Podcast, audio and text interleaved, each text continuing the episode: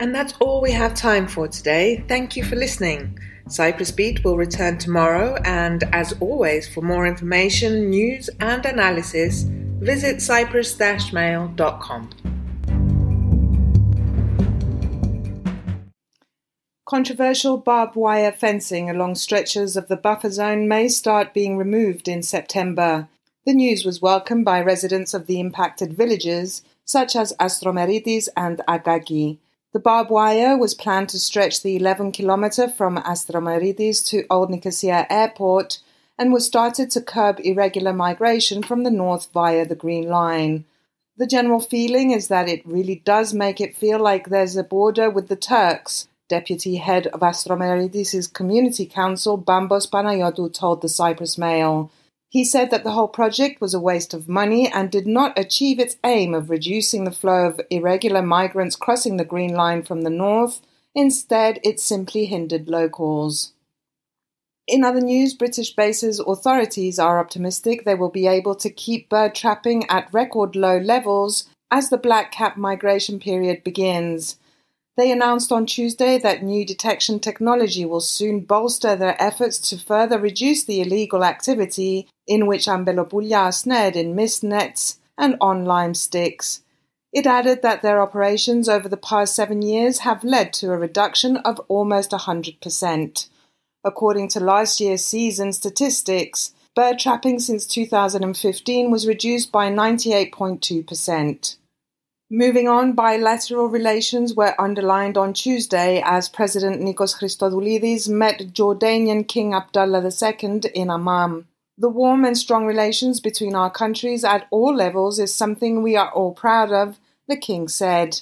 Christodoulides said he appreciates the role of both Jordan and its king as a pillar of stability in our neighborhood, a neighborhood with many challenges, but also with promise.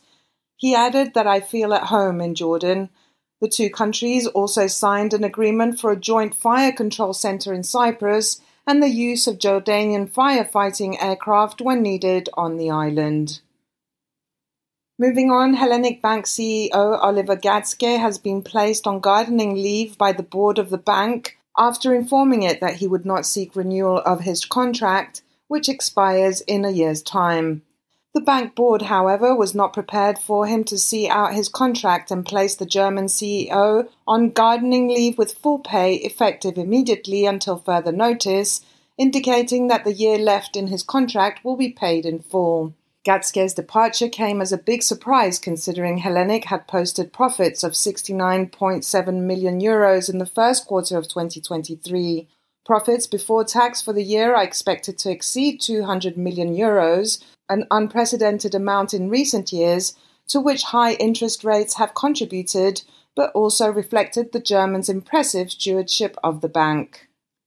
In other news, following severe fires in Paphos and the death of a 75 year old British man who was electrocuted after touching a cable, the Agriculture Ministry on Thursday announced improved installations aimed at preventing fires a group comprised of officials from the Electricity Authority EAC, the Forestry Department, and the Fire Service, who will regularly meet to plan their courses of action, will also be set up.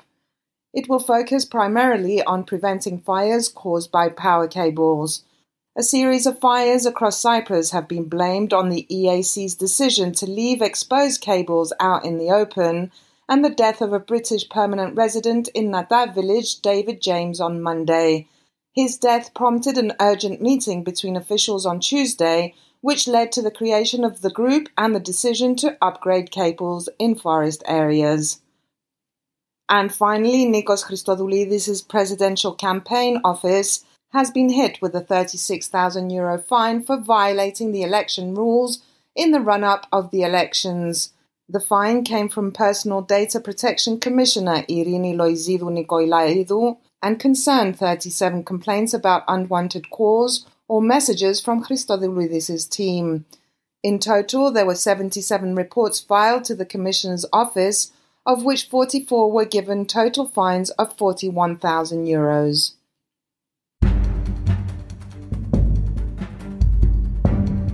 And that's all we have time for today. Thank you for listening. Cyprus Beat will return tomorrow, and as always, for more information, news, and analysis, visit cyprus-mail.com.